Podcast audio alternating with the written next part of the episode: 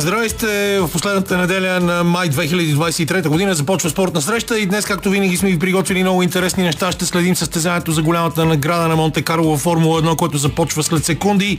Ще си говорим за световното първенство по хокей на лед, което завършва тази нощ с супер сензационния финал между Канада и Германия. Ще обърнем внимание на плейофите в Националната баскетболна асоциация и естествено Васил Върбанов ще ни разкаже за своя филм в името на Бог Ръгби 10 дни преди премиерата. Останете с нас до 18.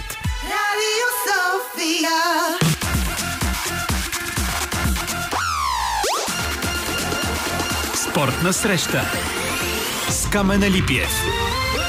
Веселбата започва както винаги в 16 часа. Всяка неделя от 2 години и половина на сам студиото сме с Боян Бочев, Лиля Големинова избира музиката. Веселин Коев ще ни слуша и ще се чуди откъде се е събрал с тези хора, но трябва да издържи до 18 часа. Много интересни спортни събития. Тяло вина от тях. Днес да вършва колездачната обиколка на Италия. Вчера Примуш Роглич направи невероятно планинско бягане по часовники, въпреки че изоставаше с 26 секунди от Герайн Томас. Днес ще ще се бори за първото място в последния 128 км етап по улиците на Рим. Да, даже му падна и веригата падна в веригата, финалните моменти. Избутаха го него да. и негов съотборник, който му предложи колело. След това той тръгна и отиде и спечели. Абсолютен героизъм от негова страна. Манчестър Сити, нещо, което не е много приятно, получиха шампионската си титла днес след нормално. Да. Но пък за сметка на това и Байер Мюнхен успяха вчера през иглени уши да се а, измъкнат в една седмица, в която едни две доста сериозни фигури, Салиха Миджич и Оливер Кам бяха изпъдени от баварския клуб за следващия сезон. Въобще е пълна лудница, да не говорим yeah. за плейофите навсякъде, за световното първенство по хокей и разбира се Нищо, че сме спортно предаване. Все пак трябва да кажем, че най-важното събитие тази седмица беше на 23 май, вечерта да. в Лондон, когато Георги Господинов и Анджела Родел спечелиха международната награда Букър за литература с романа Време обежище. Знае се от всички вече, че преводача и автора получават поравно тази награда, разделят си скромните 50 000 паунда, които обаче са най-малкото нещо важно в този случай, защото тази награда се е печелили Салма Рожди и Маргарет Ато от новата лауреатка за литература Ого Токарчук. Това гарантира места в адски много книжарници по света и това означава, че това, тази книга ще се чете все повече и повече, ще има тиражи и това ще отвори врати за българската литература въобще, въпреки че естествено нашите традиционни хейтери веднага нахапаха Георги заради, когато човек има ярка гражданска позиция и когато пише красиво, когато има международно признание в своята страна, обикновено той не е пророк, както ние всички знаем. Ами честно казано, да, разбира се и от мен най-искрените поздравления за Георги Господинов и Анджела Родел. А, господин Господинов съм го срещал съвсем случайно. Мисля, че ти по-скоро имаш близък Аз контакт, по-близки контакт. удоволствие да се познавам с него, но естествено ще бъде прекалено, ако мога да, ако смело да го нарека свой приятел, но имаме да. много общи приятели и това ни е помагало да стоим заедно и да си говорим до късни часове за много неща от живота. И аз сега това е най-тъпото нещо да се самоцитираш, но още когато прочетох физика на тъгата и тогава се запознах с него и му казах, че много бих искал аз да съм написал тази книга, защото това е и моят живот на практика. Да. Ами, а, действително сега ти казваш а, за някои негативни реакции в социалните мрежи. Аз пък имам чувство, че на около 80-90% от българската общественост а, е изключително щастлива от този огромен успех. Естествено, той е на Георги Господинов, но мисля, че и на, на българската литература като цяло не искам да генерализирам. Успеха си е техен на тях двамата, но действително за България, за Балканите, това е друго измерение за нашата култура. Така че още веднъж ние няколко пъти вече в ефира на Радио София честитихме и така трябва да бъде, според мен, когато има големи успехи да ги отчитаме. А, изобщо мисля си, че е един а, прекрасен май месец за, за българската култура и спорт, нали, без да, да навлизам в някакви много патетични слова, но а, и успехите на, на Везенков, въпреки а, така злощастно загубения финал, който и ти коментира миналата седмица а, срещу Реал Мадрид, а, все пак а, действително е изключителна гордост. И както и той а, самия така в много бързото си интервю след двобоя каза, а, че е много хубаво, толкова много хора започнаха пак да гледат баскетбол. Е, дано да не е само за един матч и за един финал. Ние, ние много наистина изговорихме та, през тази седмица за, за Везенков. Да, от миналата неделя не сме говорили, когато беше финала. А, злощастно загубен, за съжаление, от Олимпия Кос, но а, приказката продължава. Сега всички гледаме към финала в Гърция. Днес също играе трети матч, а, за да се от полуфиналите, а, титлата в Гърция, защото след като свърши първенството в Гърция, тогава ще станат а, ясни отговорите на всички въпросителни за преминаването му в Националната баскетболна асоциация и а, се надявам това да стане така, което ще върне отново и зрителите и ще почнат да гледат още повече NBA, нещо, което ние започнахме като бум на американския спорт в началото на 90-те години. Един път сме говорили за това.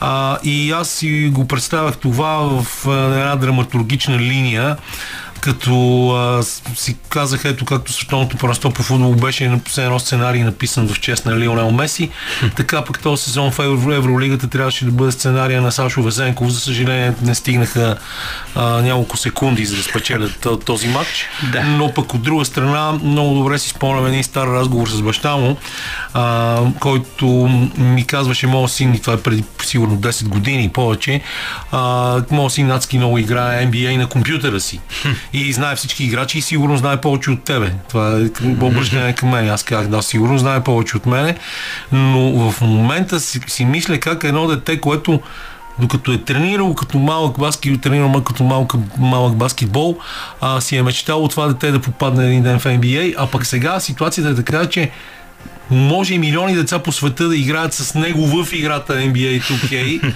ако той отиде в Националната баскетболна асоциация и той да бъде един от техните герои, който е супер. А, реално до тук това, което знаем всъщност какво е? Какъв е шанс той да отиде в Шансовете са много големи. Те държат неговите права, искат го, водят се разни преговори. В гръцката преса се появяват интересни съобщения.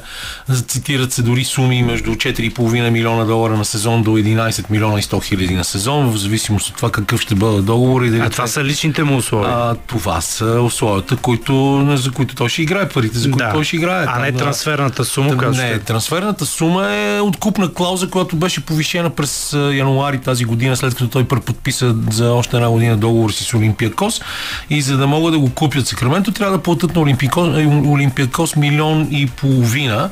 И при положение да кажем, че се говори, че неговата заплата в момента в Гърция е 900 000 евро, може да си представиш какъв скок напред е това чисто в финансово отношение, макар че в този случай парите, аз съм сигурен, че за него не са, не са толкова важни. И като говорим за успехи на българския спорт, разбира се, няма как да не споменем и Григор Димитров, който много отдавна не беше стигал до финала на какъвто и да било турнир. За съжаление падна вчера от Николас Джари в Женева. играха 97 минути, но той допусна проби в началото, втори след въобще не издържа, падна 6 на 1 и да, сега беше... гледа вече към Ролан Гарос състезанието, което започна.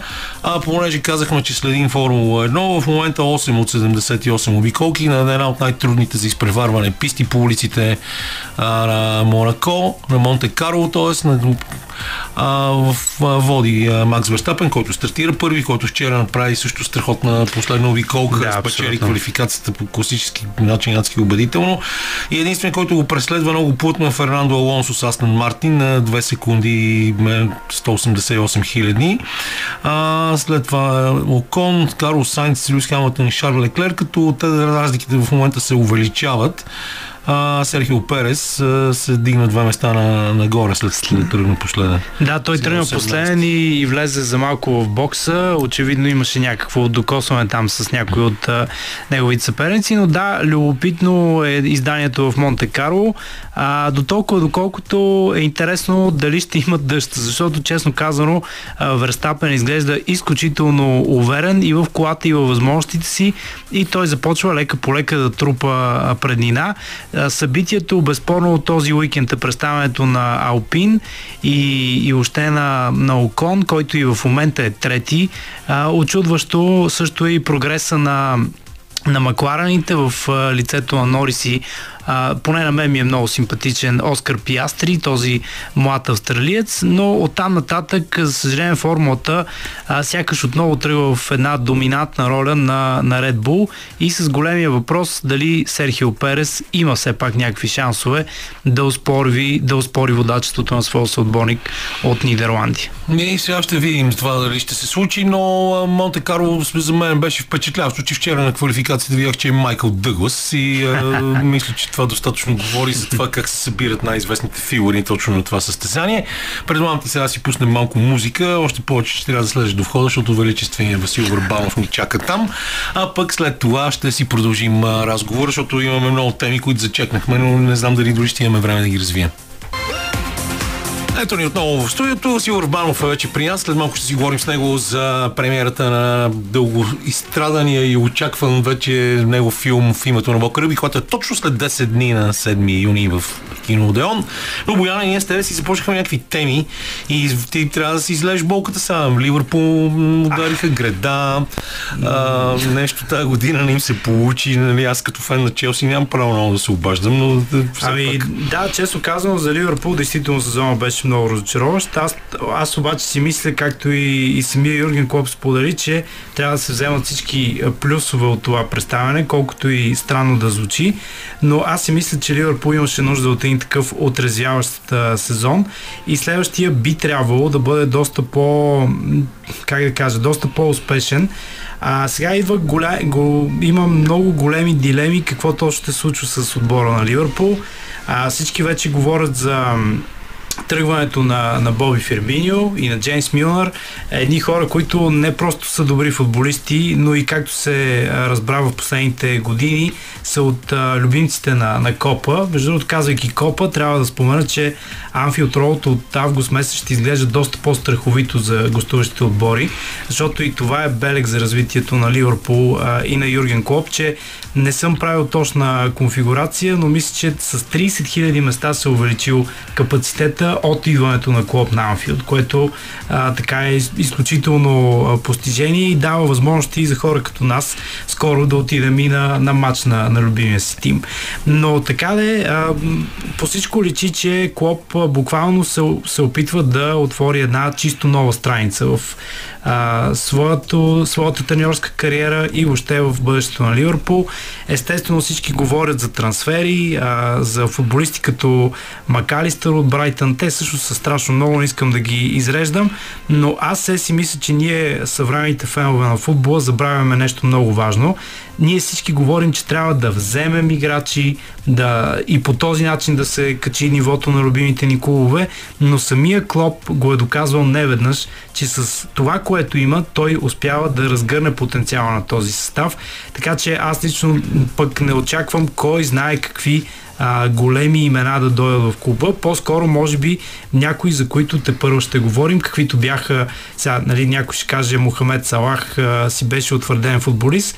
Не съм много сигурен в това, защото и в Рома, и в Челси той по-скоро вкараше по дестина гола на сезон, за да стигне до машината, в която се превърна последните години. Така че Ливърпул, аз си мисля, че го чака едно чисто мърсисайдско бъдеще, такова несигурно, обаче с светъл а, драматичен финал. Защото феновете на Ливърпул като мен, пък и по-възрастните, сме свикнали Ливърпул да го гледаме по-скоро да. около пето. Ти наистина си една изключително странна еклектична комбинация от отбори, за които, а, как се казва, на руски викат балееш, за които, на които си привърженик, а, защото едновременно си отславя Ботев Пловдив и Ливърпул, което наистина е феноменално. Сега, за Ботев Пловдив обяснявам, обяснявам веднага, че Много имам, закъсаха те, нищо, имам страшно, страшно много приятели от а, този град а, и въобще страшно много канари, както те се наричат.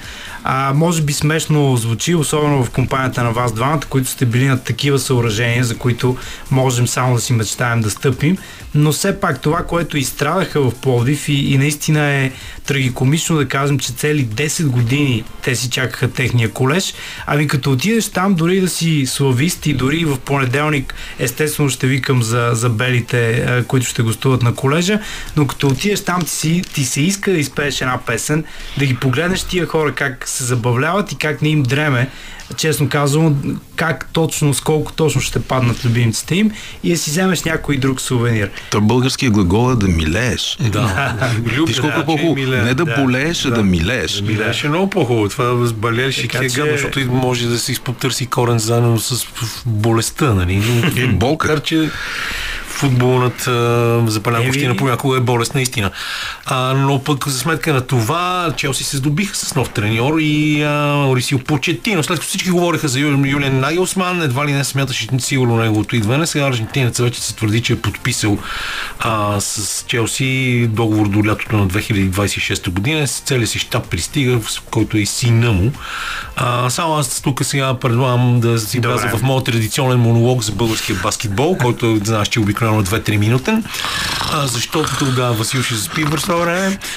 Шегувам се глупаво. И а, тога, вчера започна финалната серия в а, мъжкото първенство. Балкан, шампионите от миналата година, а, са домакини на първите матч, два матча в събота и понеделник а, на Черноморец, които за първи път в историята си се на финал в първенството. Те успяха да елиминират рилски спортист, който е една от най-големите сензации в българския баскетбол в последните години. Продължава президента на рилски спортист инженер Петър Георгиев да е изключително съгласен с а, съдийските отсъждания по време на четвъртия матч от серията, а, в който Рилски водеха с 11 точки минута и нещо преди край загубиха с продължение с две продължения. А, и днес е бил глобен от а, така наречената арбитражна комисия на Българската федерация по баскетбол с 1000 лева, който предизвика ново гневно интервю и по, затвърждаване на твърдението, че а, двамата, тримата съдии, които свириха в Бургас, няма да стъпат повече в Самоков. Но вчера ние отиваме към финала, защото а, Балкан започнаха много добре. Само първата четвърт успяха да вземат вчера Черноморец. А, Ботен Гречанин, страхотен матч на чилийския си център Мануел Суарес с 26 точки и 12 борби.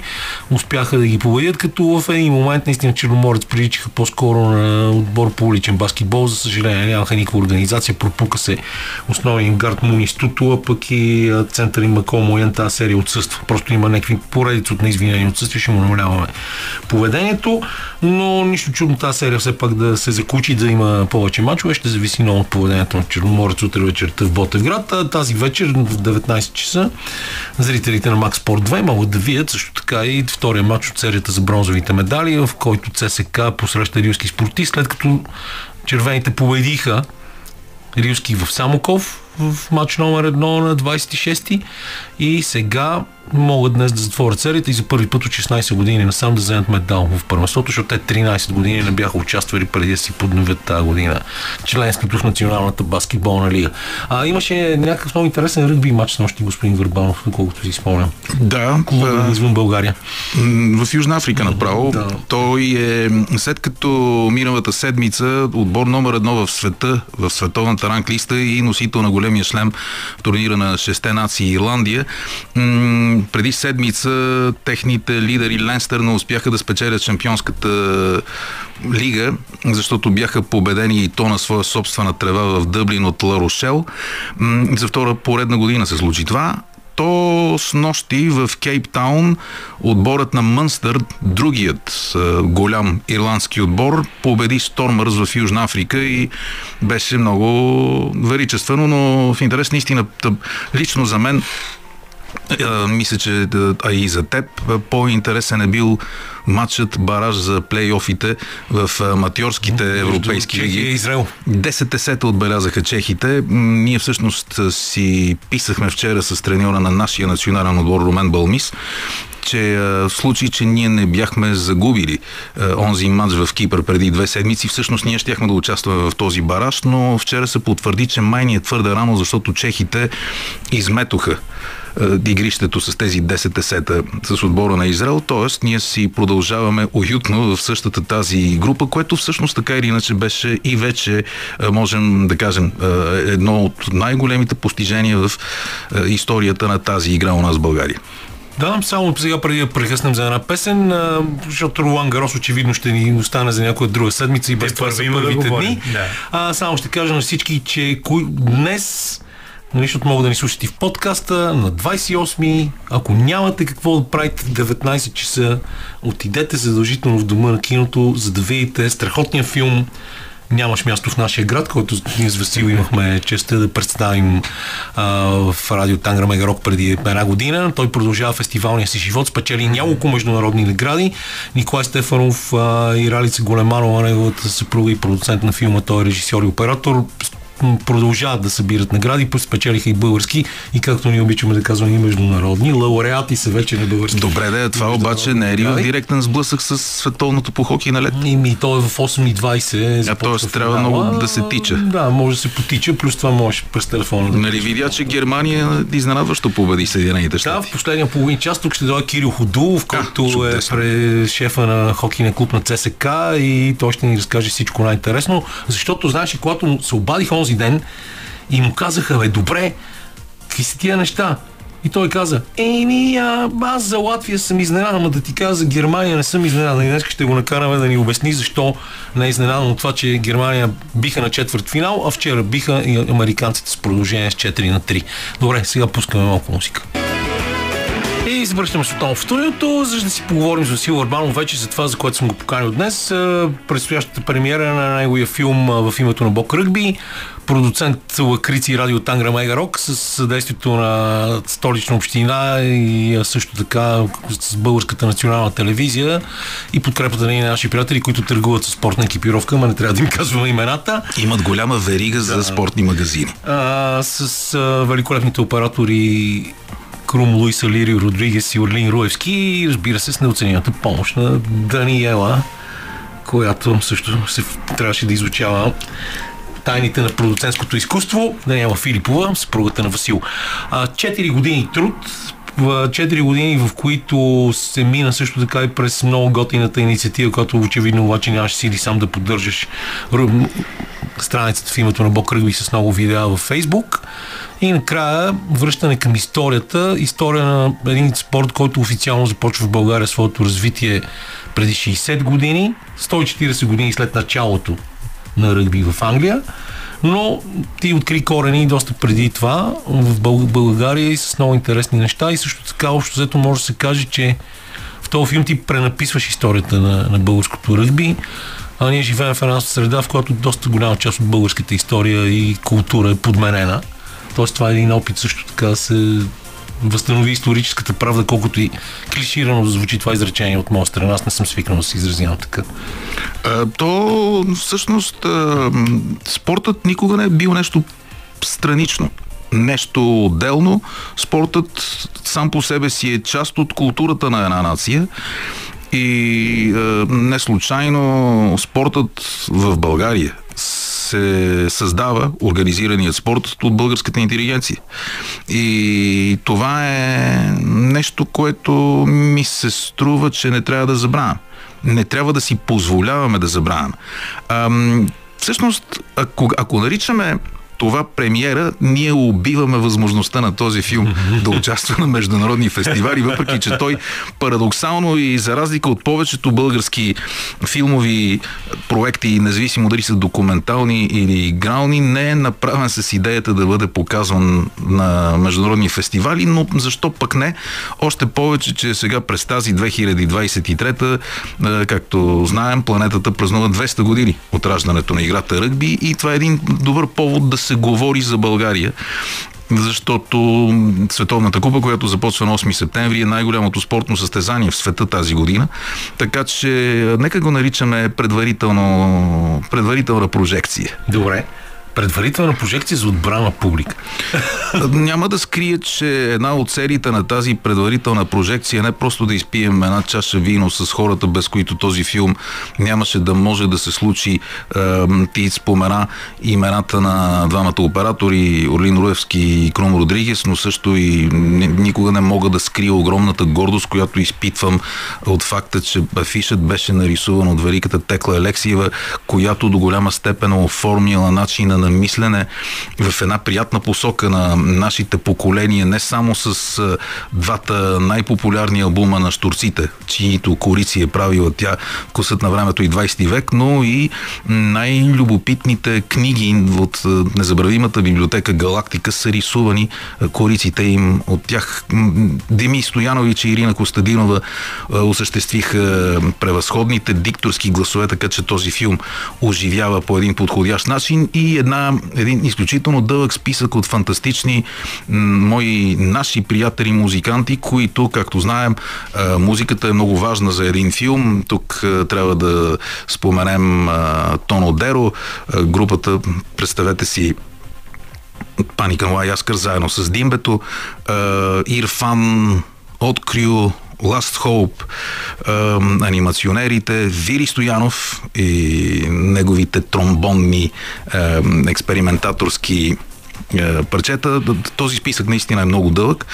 Е, така че, освен обаче, среща с е, главните действащи лица в създаването на този филм, и тук това наистина е нещо, което не крия, по чисто политически причини съм поканил специални гости за в лицето на е, хората, които решават нещата в големите български медии е, на ниво спорт, както и представители на местната и държавната власт, плюс ректори на големи университети, защото вместо да чукам на кабинетите и да им обяснявам колко е велика тази игра, взех си една 4 годишна подготовка и неспирна работа, за да им покажа какво всъщност представлява тази велика игра и не да си мислят, че става дума за някакви штураци, които правят нещо хей така в свободното си време, защото не е тайна, че ръгби е спорт с много дълги традиции в нашата страна и по една или друга причина, аз продължавам да не мога да си обясня точно защо се е получило така. Ако спрем петима души на улицата, четирима няма да знаят изобщо, че това нещо съществува. Факт е, че в последните две години нещата малко започнаха да се пооправят, но този филм всъщност е част от една цялостна по-масштабна операция, която предприех в посока повече светлина върху традициите, а и ценностите на ръгби спорта, защото ми се струва, че точно тези ценности са тези, които в момента много липсват на, на нашата страна като взаимоотношения между хората, като правила на поведение и така. Да, ние имаме много такива разговори напоследък. Един беше съвсем преди няколко дни с Вили Стоянов в петък за това колко изопачени са нещата в българската история на всякакво ниво, а също така като говори за това, за по-добри неща, спомням си разговора ни с Ники Кръстев, с когото и с нощи имах удоволствие да се видя недалеч от София, за това как установяваме, че в тази епоха между двете световни войни, освен всичко друго, българите като че ли са били по-добри хора? Може би, защото са живеели много по-трудно, но пък тези, които са се опитали да прекъснат този морал и градени с векове патриархални и м- духовни традиции, мисля, че можем да отчетем а, отлична и пят. Да. Пятьорка, точно защото там се учи по петобалната система. Така де? То, то, петица получава и Радостин Василев тази седмица, но мисля, че той не, не заслужава. Не, след, от нашия не проследих това, но да, слава Богу. Е. Много по-добре. И, ам... Но всъщност тези а, пет да. а, озаконени ценности а, в световния ръгби са интегритет, т.е. цялост, страст, пешен, солидарити, солидарност. Тук идва две много важни дисциплина и уважение. Всъщност тези пет е, ценности наистина в една толкова сложна игра, която противопоставя в рамките на две полувремена по 40 минути 15 срещу 15 играчи, тези ценности са не само да уважаваш своя собствен отбор, но и този срещу с когото играеш. Всъщност от тук е, отново повтарям нещо, което не, няма да се измори да повтарям. В ръгби не се използва да играеш срещу, а по-скоро да играеш с. И да се върнем към филма, защото първоначалните планове или нашата любима шега, първоначалният творчески, бъдещ творчески план беше това да бъде филм от две части по 55 минути заради телевизионното излъчване, иначе 110 минути филм, който обаче сега ще бъде в този формат 111 минути, но те първо предстои правенето на трета част, която предполагам също е напред в монтажа, защото снимките приключиха. В петък беше подписан договорът, анекс към него, това, че Българската национална телевизия, която е копродуцент, тя участва с а, предоставяне на своите архивни фондове, защото знаем, че всъщност една голяма част от националната видео памет се съхранява точно Българската национална телевизия те като изгледах първите две серии по 54 минути, всъщност е стандартът, се убедиха, че е невъзможно тази история, която практически обхваща един период от 100 102 години, е невъзможно да бъде разказана без да бъде усъкатена само с в два епизода. В крайна сметка това, което след тази политическа предварителна прожекция разседми. Следва една 6 дни по-късно на 13 вторник, 13 юни в кино Одеон. Тя вече е с, с билети, които всъщност почти са изчерпани вече в мрежата на EasyPay. Това са тези първите две части телевизионни, като а, ни разказват а, за съвременните, сегашните, горещите успехи на български национален отбор. Нека припомним, че за последните три състезателни години момчетата успяха да направят безпредседентен възход от цели 35 позиции в световната ранглиста. След това се връщаме към Народна република България 1955-56 как започват нещата точно на националния стадион Василевски, след което се връщаме още по-назад в времето 1934 още през 20-те започва да се говори за ръгби в българския печат. Има едни много интересни персонажи и всъщност една от причините поради това, че този филм ми отне толкова много време, а и всъщност, както каза ти, третата част все още не е завършена, не е монтирана, въпреки че е сниман целият материал за нея. Тук трябва да отбележа, че всъщност ние говорим за над 100 часа за снет материал и това представляваше и продължава да е един от много големите предизвикателства пред завършването на този проект. Но всъщност се връщаме а, и в началото на 60-те години, чисто економически, политическите фактори, които правят така, ето, например, 1965 при временното отпускане и опитите на сателитите на Съветския съюз да се дистанцират от Москва. В 65-та година в България за първи път влиза капиталистическа напитка газирана черна на свят. Не и казвам името, а пък и започват тогава да се сглобяват от военната индустрия на Народната република. Тук френски автомобили от най-известните марки.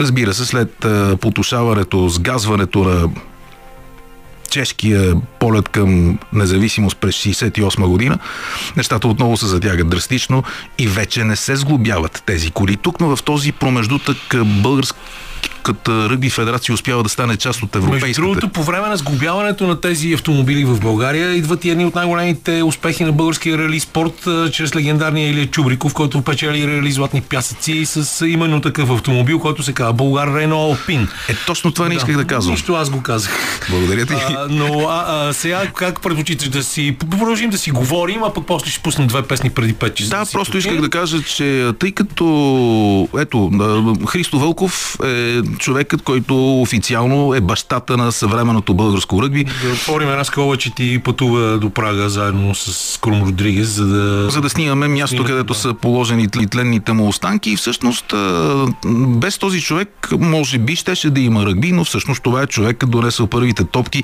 оформил първите групи, започнал да м- ги обучава, след което тук са му изиграли класически номер, а още по-лошото е, че след това са се опитали да го изтрият от историята. Търсих го продължение на две години, защото се оказа, че пък никой да, от неговите съвременници, т.е. тези, които той е обучавал, живите му ученици, те тогава не са се сетили да се снимат. 1956-55 година. Дълго време се оча... Както каза едни приятели, то самата направа на този филм е като история на отделен филм. Търсихме го с Мони Гаспаров, който тогава беше телевизионен кореспондент в Чикаго, защото се говореше, че Христо Вълков е починал. В Чикаго Мони като телевизионен кореспондент каза, чакай, чакай на 3 март, тук голямата българска общност се събира, знаем, че Чикаго е може би третия по големина с българско население град в света. Оказа се, че а, те умряха много давна, той брат му страшна мизерия. Каза, Мони, ти си с камера, моля те, снимай поне мястото, където е умрял, където е погребан. В крайна сметка се оказа, че той е починал а, след дълъг живот и в Швейцария, в Прага, откъдето всъщност е, завършва е, със специално съргби през 1949 година. Е, Соколските дружества, които всъщност много са повлияли на цялостното развитие на българския спорт. Още от началото на предишния век.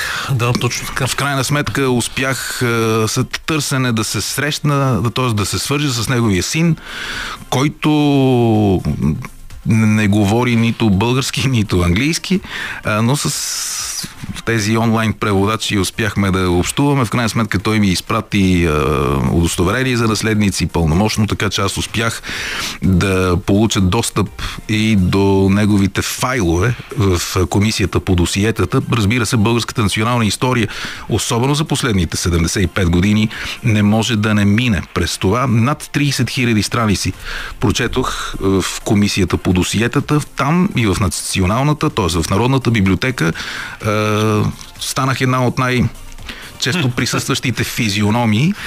И разбира се, в музея на спорта, в националния стадион на госпожа Кати Иванова, а, бе много При неща. Ние винаги сме добре дошли там, винаги голямо удоволствие се ходи, но като говориш за българските архиви, ти дори а, а, успя да купиш и много а, интересни британски архивни кадри. Британско-френски, British Patey Reuters с а, страхотни кадри, но всъщност цялото това нещо ми даде възможност да се убедя, че българските, българската национална памет не е архивирана, а, не е организирана никак добре.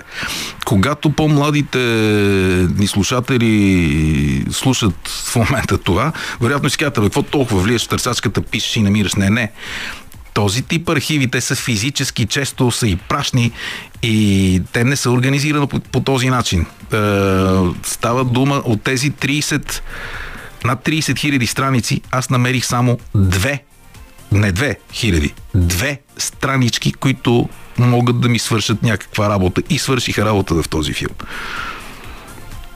Само две. Еми от над 30 хиляди сметай.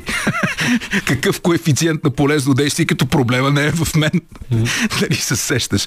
Не, а, така или иначе... Беше пълен с добро желание, естествено, защото това е някаква мисия много важна, когато ти изпълняваш методично вече 4 години, оставяйки на заден план доста от другите неща, които правиш. Аз съм изключително щастлив, изморен и пак щастлив от това, което успях да постигна до този момент. В крайна сметка този филм това е нещо, от което няма да се изморя да повтарям.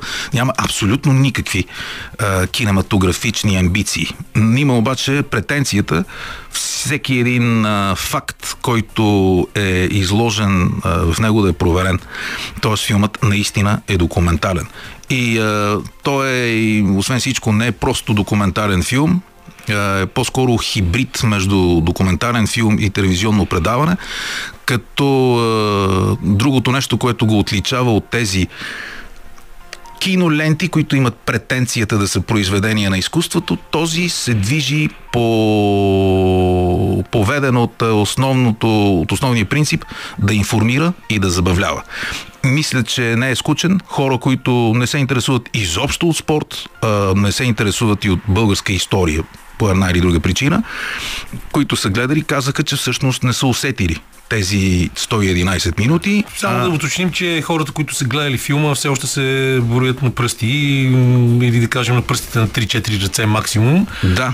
А, и, и, и най-важното, може би, накрая на, на нашия разговор да кажем, че може би ти да го кажеш, аз не, а че мисията според мен на този филм е именно в това. Не само да покажем историята на един спорт, който е оставал незаслужено пренебрегнат в България десетилетия наред, но и просто да се покажем, че трябва да се, да, ти да покажеш, да се, че трябва да се рови в историята методично, за да може наистина най-после да стигнем до... Ние не можем да очакваме държавата да свърши това върху нас. Да, които са манипулирани през годините многократно. И да, другото нещо, което в сектора информира и забавлява, по-скоро в частта забавлява, не мога да не благодаря за страхотното участие на Китодар Тодоров, на брат Яргирови, на Владимир Ампов Графа, на Орлин Павлов. Другите музиканти са наши приятели, като Насо Русков, но също така тук участват в тази част не, но и играчи от супер ниво европейски ръгби шампиони, треньорът на Тулуза във Франция Юго Мола, както и Максим Медар, играч с 56 мача за националния отбор на Франция и разбира се професор Веселин Методиев и доктор Димитър Стоянович имаха м- добрината да ми окажат честа да бъдат и е, исторически консултанти за периода на 20-те, 30-те и 40-те години. Това е най-странното, че тази не чак толкова далечна част от нашата национална история е по-малко позната, отколкото времето на цар Калоян, например. Последно изречение, защото не влезе в да. тази, тези десетилетия. Кажи нещо за сряда и топлоцентрала, защото и това е интересно събитие, което ни връща към градската култура с Вили Стоянов и Миленко Кошаров. То е в една галерия на пете да. кюшета, а, добре, не е окей. в Топлоцентрала. А, Вили Стоянов и а, Миленко Кошаров. Всъщност ще говорим за музиката на царство България. То е много малко. 30 души могат да присъстват в тази галерия като те ще свирят музика от Царство България, основно от е, тази създадена от е, дядото на самия Велислав, а именно патриарха на българската популярна музика, господин Йосиф Цанков. Ще говорим за също така не си представите, че е конференция. Не, просто между песните ще има много повдигнати въпроси, защото пък ето аз дори започнах да разговарям с хора от Българското национално радио за това, че дълг на тази толкова уважавана от мен институция, все пак тя е създадена през 1939 година, като има звукозаписно студио и страхотен музикален архив. Колко от нашите слушатели са чували имената на Алберто Пинкас, на Надежда Сотирова, на Георги Шаранков. Да, чували сме със сигурност за Спарух Лешников Ари, като голяма заслуга за това имат кръстословиците. Но така или иначе, радиото е имало огромната сила да излъчва музика и това е. Трябва и, да го правим. И трябва да пуснем малко музика сега, след като чупихме всички часовници. Благодаря ти. Ще се видим съвсем благодаря. скоро. Ние след 17 часа продължаваме с Иво Иванов. Продължаваме напред в втория, втория част на спортна среща. След като се хвърлихме назад в историята на българското ръгби, поговорихме за всички най-интересни събития от спорта през изминалата седмица. Естествено, акцентирахме отново на баскетбола и на футбола. Продължаваме сега с Иво Иванов, който ще ни отведе по поредните неочаквани пътеки преди му постелем червен килим другата седмица, когато си пристига в България. А разбира се, ще поговорим много и за световно по хокей с Кирил Ходулов на края на предаването, така че останете с нас до 18, ще бъде интересно както винаги.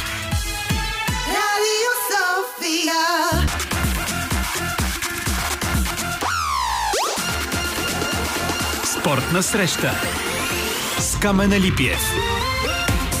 И ето го обещания Иво Иваров, който вече стяга багажа за България. Както казват разни наши приятели, вече му готвим червения килим, за да го посрещнем на аерогарата следващата седмица.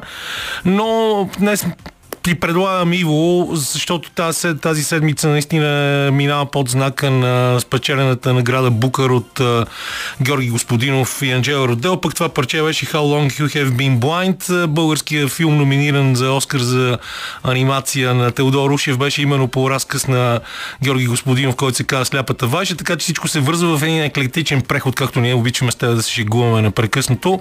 А пък и още повече, че точно Анджела ти направи превод на един от най-хубавите материали на английски, нещо, което ние много пъти сме си говорили, че ти не искаш да пишеш на английски, защото трябва да си пренапишеш книгите отново. Така че за синхроничността на Покаро Юнг в момента се включва с пълна сила с всичките тези опити за логични връзки, които направих. Да, да, не знам да, дали не бяха нелепи, но както и да е. Не, напротив, напротив, много са лепи.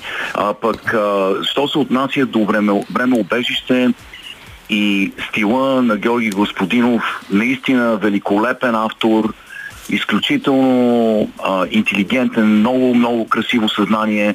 А, винаги съм го харесвал. А, Физика на тъгата е една от любимите ми книги.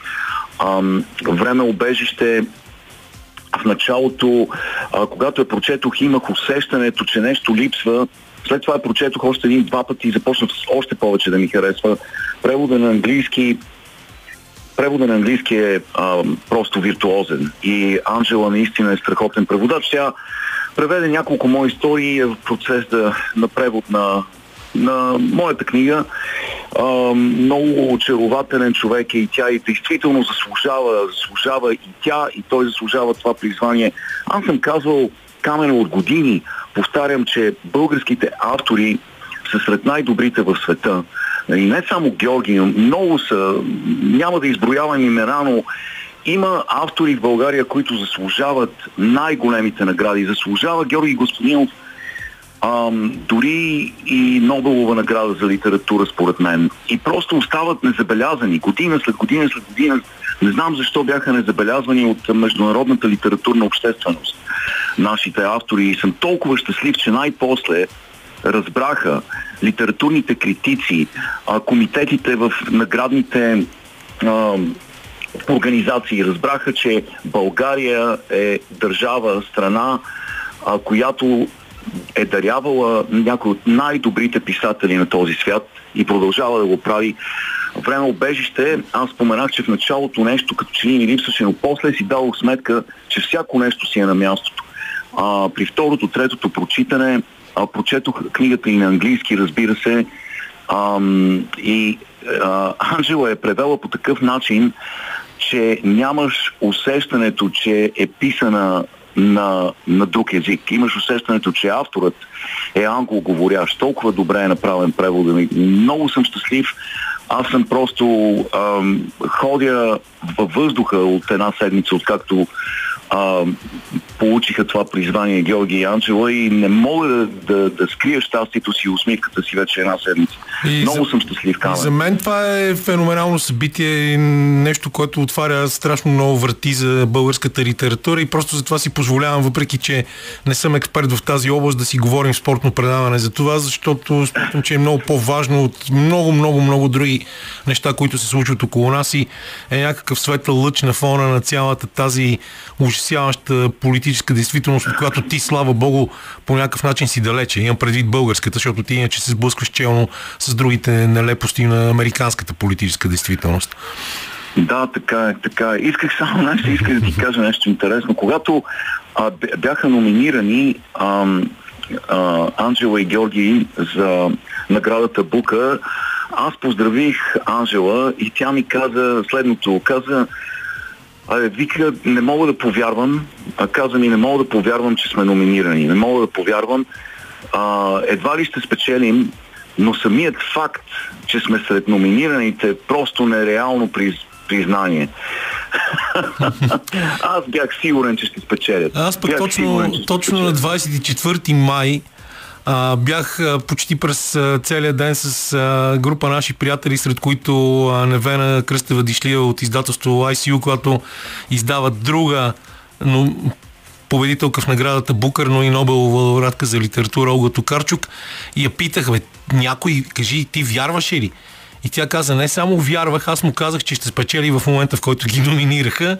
И има хора, които са били да. като тебе непрекъснато убедени в това и това е още по-хубаво, защото наистина е много, много красива и много хубава книга и тя е продължение. Това е третия му роман на Георги с прочутия един и същи герой и всичките неща, през които преминава. Въобще е величествена история и много се радвам, че така се получи. И сега, след като говорихме за това, че българската литература, въпреки някои хейтери тук в нашата страна, а, има шанса да си възвърне гордостта на международното поле, може би трябва да си поговорим за това.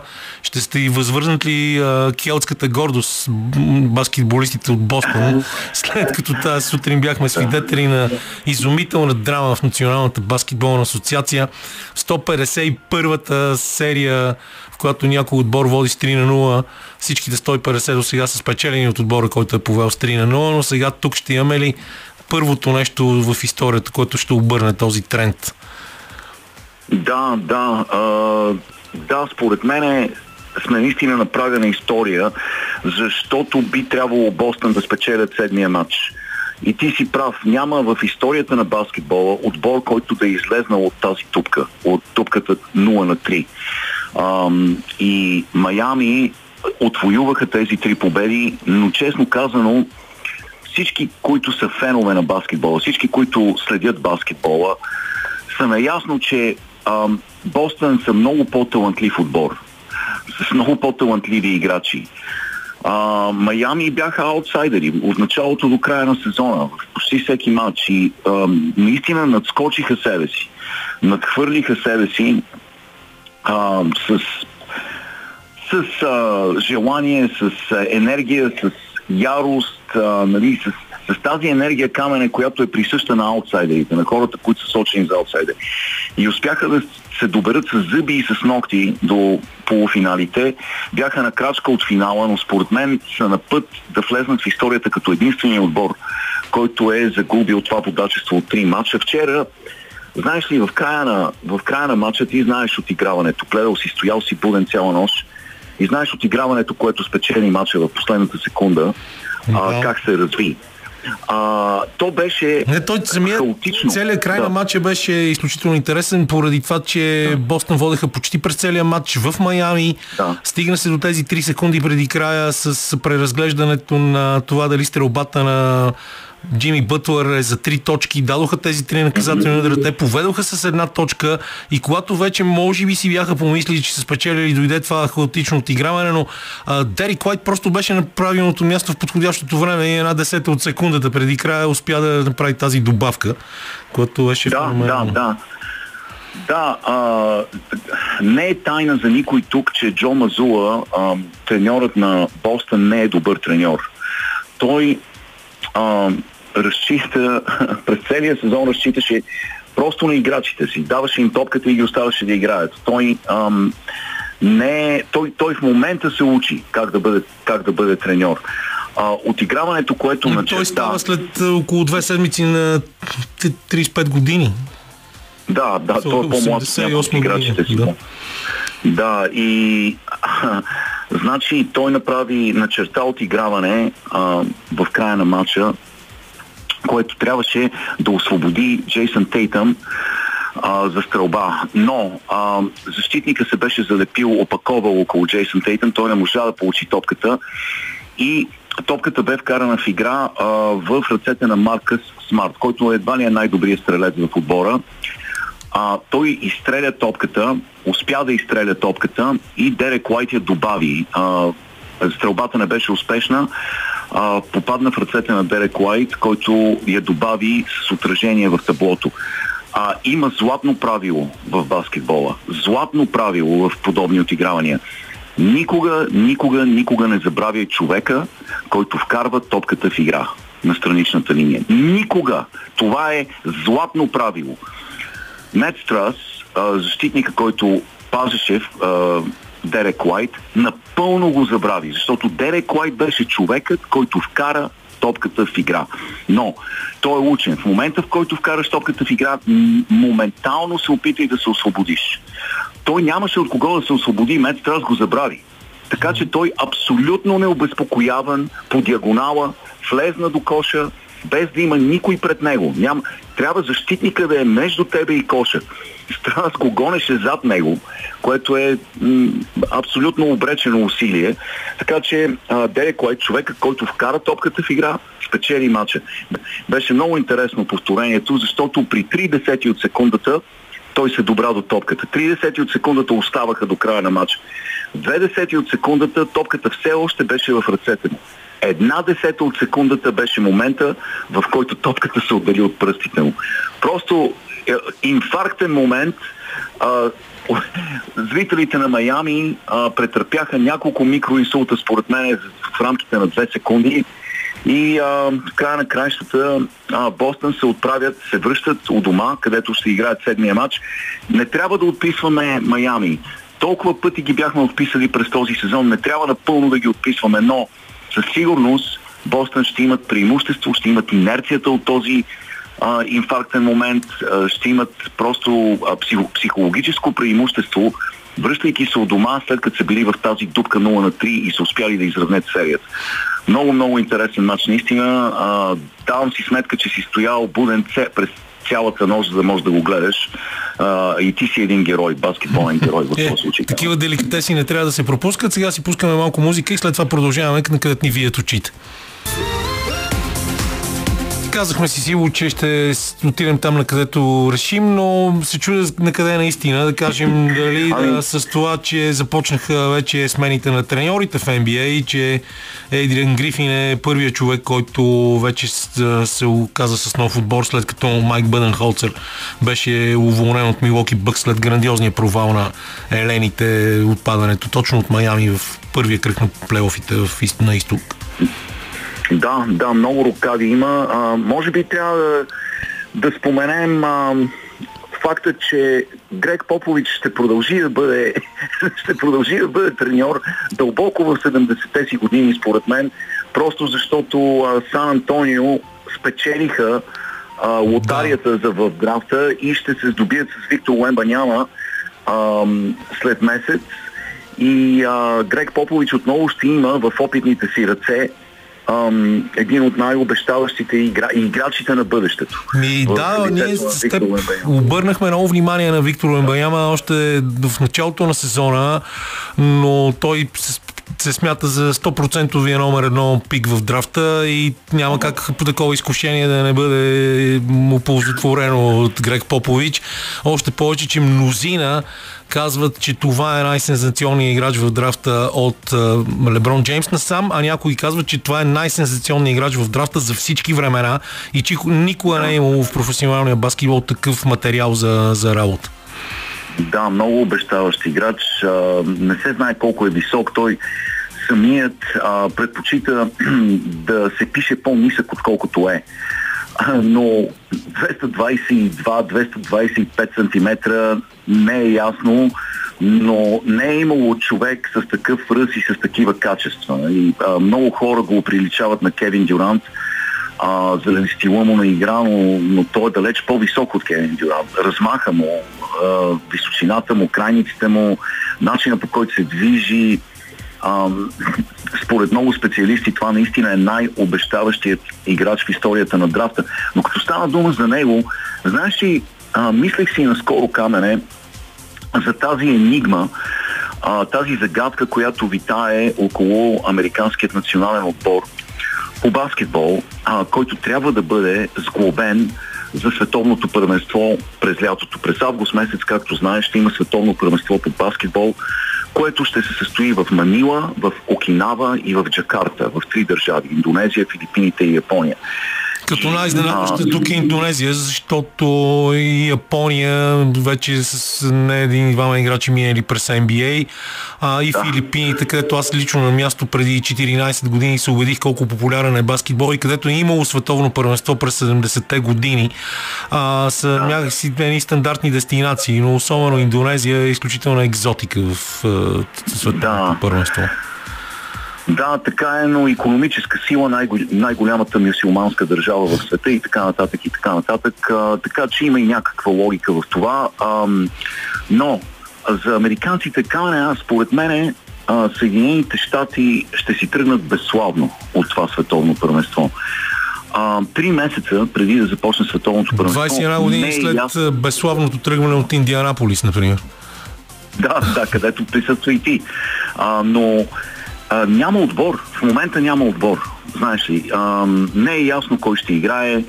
А, Стив Кър, горкия, ходи от играчи на играчи ги моли да участват в световното първенство. Американците, ни, големите звезди, не искат да играят. Не искат да, да жертват а, две седмици, един месец от лятото си, за да представят на най-високо ниво своята държава. И няма, няма играчи, знаеш ли, ам, Стив Кър се опитва да убеди Алекс Карусо да се смени Алекс Карусо да, да се включи в отбора. Нали. А, ня, знаеш ли в квалификациите Знаеш ли кои играха в квалификациите за щатите? Айзея Томас, който Да. вече доста отдавна не е в NBA. Джо Джонсън, който е на 41 години. игра в квалификациите. А, Мет Райан, Джастин Джексън, Мет Маклънк. Помниш ли кой е Мет, Мет Маклънк е човека, който спечели забивките. който дори не е в NBA, нали?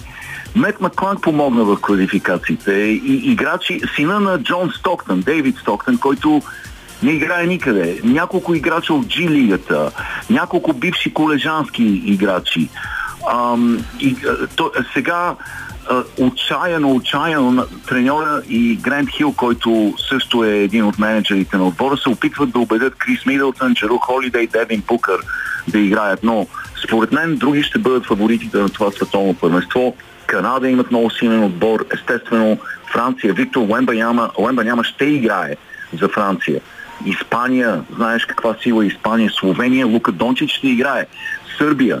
Ам, и това са... Не е това са изключено и Йокич да играе, като казваш Сърбия. не, не в никакъв случай не е изключено и а, според мен американците ще бъдат аутсайдери на това световно първенство. Зависи кой ще, ще бъде убеден да играе, но дори и да сглобят някакъв отбор, той ще е много несработен.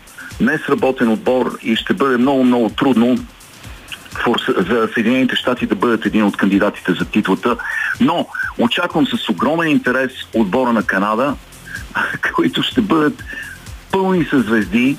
Знаеме за Шай Гилгаз Александър, а, Джамал Мъри прави невероятни неща в момента, Ендрю Уигинс и така нататък и така нататък. Имат 17 играча в Националната баскетболна асоциация в момента и те всички са добри играчи.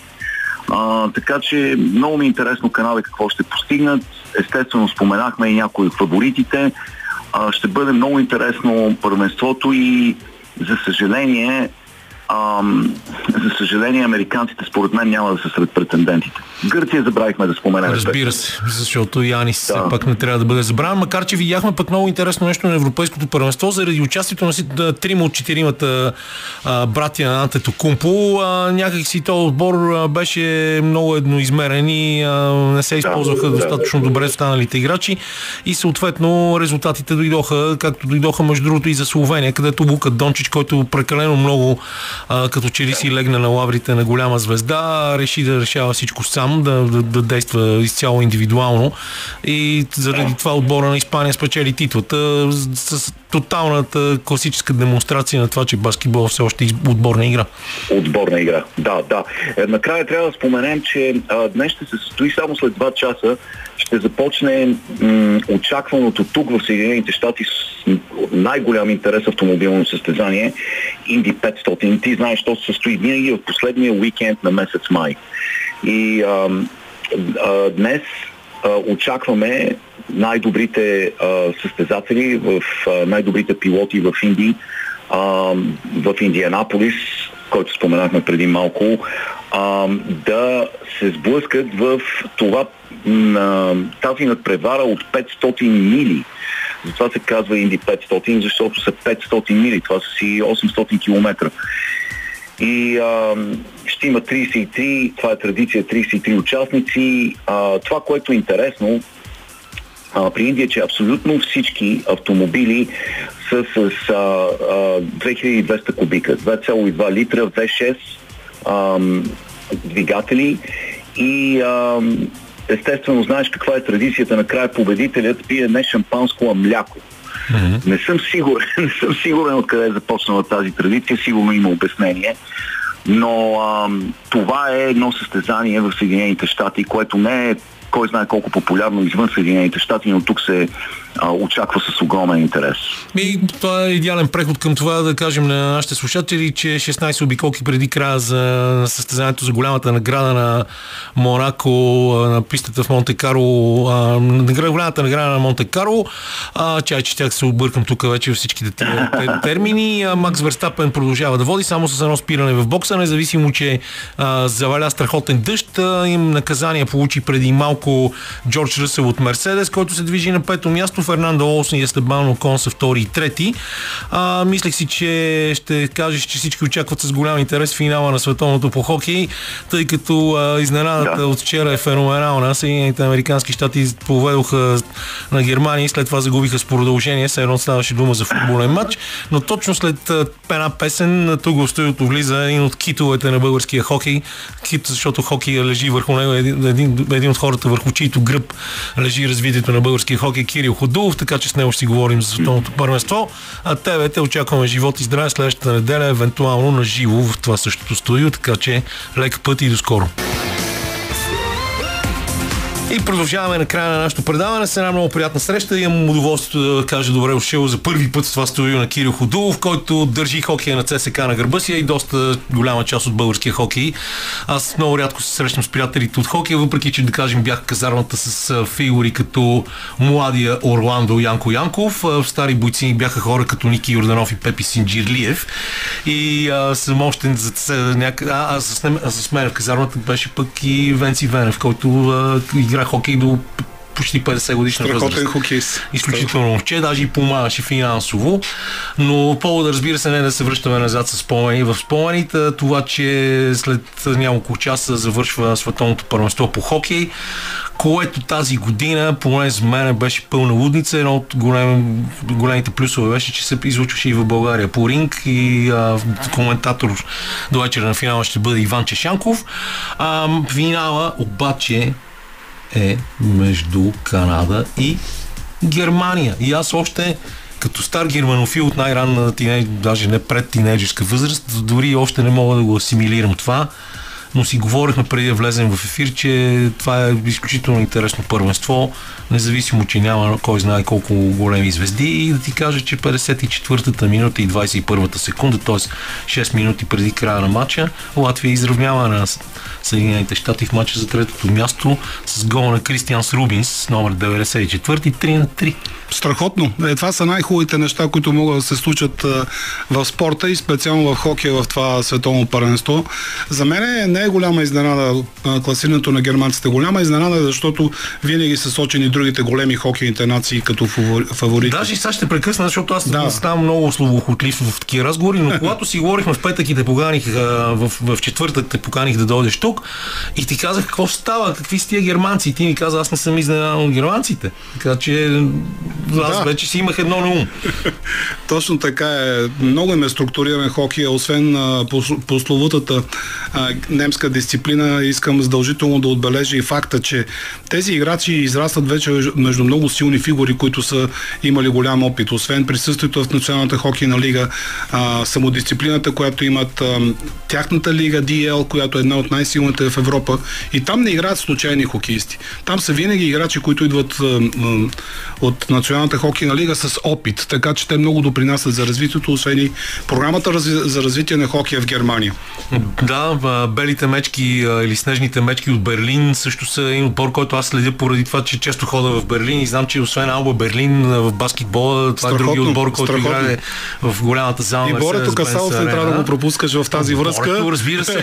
Е, ние, е, ние с Борето, още когато започвахме заедно 92 година при Сашо Диков, това не беше първото нещо, което ни обедини. Любовта към Германия. Специално да. към хокея, той също да. много сериозно Той също участва като да. коментатор. Аз го слушах тази сутрин рано а, някои от повторенията успях да, да слушам по-скоро, отколкото да гледам, докато си стоях в един хотел в Сепарева баня, преди да си тръгна за Много съм. добре. Но да, и кажи да, да го обобщим това първенство, защото аз винаги съм, както казах, доста хаотичен, а ти си го проследил от началото до края а, две групи, доста силни. Интересно беше, че единствените два отбора, които завършиха без загуба бяха Съединените щати и Швейцария. И швейцарците отпаднаха на четвърт финал, а пък Съединените щати загубиха на полуфинал, като Швейцария загуби точно от Германия. Да, това беше нещо, което аз лично също го бях предвидил в разговори с мои приятели, че Германия ще успее да победи Швейцария. А не само това е едно доста старо дерби между двата, двете нации. Но си швейцарците в последните години пък те се утвърдиха като отбора, който вече отдавна не е изненада, точно заради добрата структура и за това, че това им е втория колективен спорт в, в страната и адски много залагат. Има страшно много площадки навсякъде. Така е. Така е огромен скок на швейцарците, но той не е случайен с оглед нали, и дори това, което с тебе си говорихме преди началото, че Швейцария реално играе хоки от началото на създаването на Международната хокейна федерация а, преди 1930 година и тяхто присъствие в днешно време в топ нациите на хокея не, не е случайно, но швейцарците а, прегоряха те не успяха да, да съхранят по най-правилния начин тази цялата инерция, която имах от предварителната група, защото е много тежко. Нали си представяш какво е да изиграеш 7 мача за 12 дена? Какво се случва с организма ти, като влезеш в един такъв жесток ритъм? Като искам да ти кажа, че единствено само в Националната хокейна лига може да, да бъдат поставени да, под такъв убийствен ритъм. Да, защото да, това са на практика отбора, който трябва да спечели в рамките на две седмици трябва да изиграе 10 мача. Да. Което в най-бързия колективен спорт е изключително трудно, независимо Изключително от тежко и не само заради натоварването на играчите. Да, имаш някакъв резерв от а, хокеисти, които не се не играят всеки матч, нали имаш право да ползваш допълнително играчи в рамките на мисля, че беше 25, ако не, не греша, но въпреки това ти си ограничен и най-малкото представи си какво е, ако нямаш двама равностойни вратари, какво е да понесат цялата тежест. Но германците имат и техният вратар, както и вратаря на латвийците. И това е една от причините те да са в момента в позицията за битката за медали, независимо, че Латвия в момента играе за третото място и изравнява на, на американците. Съвсем различно, е, когато имаш 1 милион и 800 хиляди жители в държавата Латвия, които са луди по хокея. Това е доказано, няма какво да го коментираме. Съвсем друго е, когато имаш а, над 200 милиона в Съединените щати, от които имаш близо 800 хиляди регистрирани хокеисти. И ти да играеш наравно с тях. Е, това, са, това са малки факти, обаче, които, които говорят много. И да се върна пак за Швейцария и за Германия, а, германците успяха а, да надиграят Швейцария, защото имаха повече търпение, играеха смяна за смяна, секунда за секунда на леда, цялата тази структура, техните звезди показаха как трябва отговорно да играе един голям играч, който идва от Националната хокейна лига, макар и само на 22 години. Моли Сайдер е основният защитник на Детройт Ред Уинкс това няма как да не прави впечатление. И въпреки, че получи наказание да не играе заради а, малко едно прекалено грубо действие на леда, беше един от лидерите на отбор, докато швейцарците не успяха тази инерция да я пренесат в най-важния матч за тях да премина четвърт финал с Германия. Финландците отпаднаха също, които бяха световни шампиони до този момент, нали така? Точно така. Финландците отпаднаха. Те загубиха от Канада с 4 на 1. А, но кажи ми, айде, ясно е сега, няма да може всичко да го, да го завършим, но какви тенденции въобще ти виждаш това световно първенство? Защото се, нали, ясно е, Унгария бяха аутсайдери, но Унгария бяха на световно първенство по хокей. Унгария са уникални. Унгария са уникални. Аз... Някак си има отбори, които вече показват, че хокея не е а, спорта, в който скандинавските страни, Съветския съюз и а, Чехословакия, Много нещата, с които каза, сме... защото тях ги няма. Да. Тя ги няма. Тя ги няма, да. Значи някой за сметка на тях е в, в, в четвъртфиналите. Нали? Да. Няма да си правим иллюзии, няма да че... съмняваме, че те ще да бъдат на четвърти. Нали? Няма да, да съмняваме това нещо. А, аз ще кажа само няколко изречения за Унгария. Също тази държава ние играехме равностойни до 90-та година. И включително всичките тези момчета, за които ти спомена, които си бил в казармата заедно с тях, бяха част от този национален отбор. И те също ще ти го потвърдат. Ние играехме наравно с Унгария. Да не казвам точни резултати от мачовете, но наскоро си говорих дори с сина ми и му казах, че ние срещу унгарците нямаме загубен матч, откакто нашето поколение играеше срещу Унгария. Биехме ги в Будапешта, на техния турнир, на техния домашен турнир. Те обаче направиха нещо, което беше феноменално. вложиха страшно много пари в колективните спортове. Направиха парзалки и ето го резу- резултата. Извикаха един канадец, съжалявам, не мога да сета в момента името му, това лесно може да се провери, който им организира целия хоки. Казаха му, заповядай, с две думи, нали, перефразирам, помогни ни да върнем този спорт там, където му е място. И го направиха. И Унгария са в А група. Само това ще кажа за Унгария. А за, относно това, което ти а, спомена, как така останалите нации? А, има нещо, което е малко м, бих казал непознато и интересно за повечето зрители, но е факт. В момента всичките отбори игра, играят почти по един и същи начин. Няма го този стил, който ти го помниш от времето на Чехословакия, на Съветския съюз, на Канада. Много трудно може да, ако смениш фанелките на отборите, да разпознаеш кой отбор кой е коя държава представлява. Защо? Защото а, начина на съвременния хокей е влизаш, изработваш си смяната, по всякакъв начин се стараеш. Форчека, нали, това започва от противниковата зона. Всеки един знае какво трябва да направи. Изключително умели са играчите. Техните е, качества, които притежават, са много близки един до друг. Дали е латвиец, дали е американец или канаец, ти виждаш, че той притежава едни и същи качества. Умее да отнема шайбата, умее да се бори, умее да се организира, да се връща в защита. В защита е ясна структурата, която е начина на организация. Дали не е като в баскетбол да имаш такива персонални задачи. Там е зонова защита, ако трябва да префърлиме нещата към баскетбола повече. Но начина по който са обучавани играчите, глобализацията, общата помогна и на хокея, за да може всеки един от играчите да има достъп до най-добрите треньори, до най-добрите школи, да се докосне, да отиде, да играе навън, да бъде добре прият. Тези неща оказват влияние и това е една от причините хокея по този начин да изглежда сега така. Това е отговор и затова виждаш, че отборите играят почти по един и същи начин структурирано. Да, знаеш, аз, понеже наистина трябва да тичам към залата на ЦСКА за баскетболен матч, ще продължим разговора още 6-7 минути и няма да пускам песен тук, както правим обикновено. А, и, и Аз се е- поразговорих Да, не, е и- много хубаво, напротив, то, то, точно това е целта. А, можем ли въобще да, да поставяме някакви паралели с нашата действителност? Защото има някакво раздвижване, виждам последните няколко сезона. Появиха се отбори като Ирбис, да кажем. Не, има нещо, което а, може би води, е, е, се дължи предимно на хората, на ентусиазма на, на хора като тебе и на хората, които се занимават с хоки в България, но имаме ли възможност да правим някакви паралели? Ето сега а, Александър Стаменов, мисля, че се казваше това момче, което отиде да, Да, се е- пробва в Америка. А, синът и преди това отиде и той а, да се пробва Иван. А, как се движи тук ситуацията в положението на хладилници, в които се работи, защото ние нямаме никаква база, нямаме пързалки, нямаме нищо. Еми ти даде отговор в момента. А, имаме ли въобще някакво, а, някаква база за сравнение? База за сравнение имаме единствено и само по отношение на талантите на момчетата, защото е изумително, че въпреки, че работиме само на две парзалки, като 75% от отборите са на зимния дворец, останалите 25, казвам 25, защото Славия имат и Байзвер, който участва в детското първенство. Заслугата е на всички. Заслугата е на всички и ще ти кажа, че а, ти даде отговора а, преди малко във въпроса си базата. Ако ние успеем само да върнеме тези парзалки, които преди работеха, много често си оговорим помежду си всички колеги. Е, е, да, да, ама аз сега много добре си спомням а, и а, това е, защото съм вече достатъчно възрастен, че не, имаше не, не, парзалка не в Перник, не бързи да сме възрастни, още има. Перник, Стара Загора.